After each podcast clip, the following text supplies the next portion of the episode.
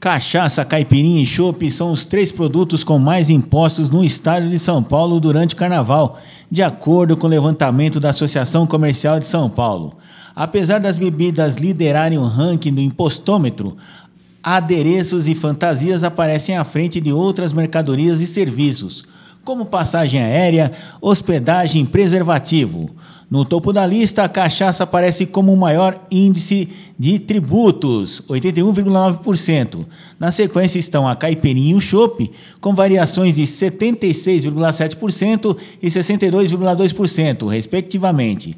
Ainda no top 5 estão os refrigerantes em lata, 46,5%, e o colar havaiano, 46%.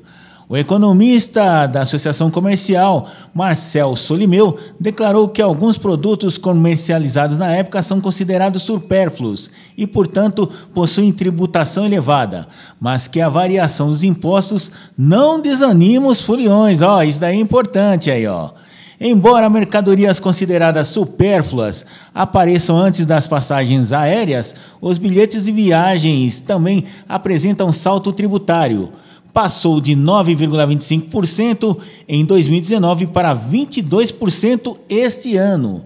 As pessoas foram impedidas de viajar durante dois anos e, mesmo com o preço das passagens aéreas nas alturas, não deixarão de aproveitar o feriado para curtirem a folia, afirmou o economista Marcel Solimel.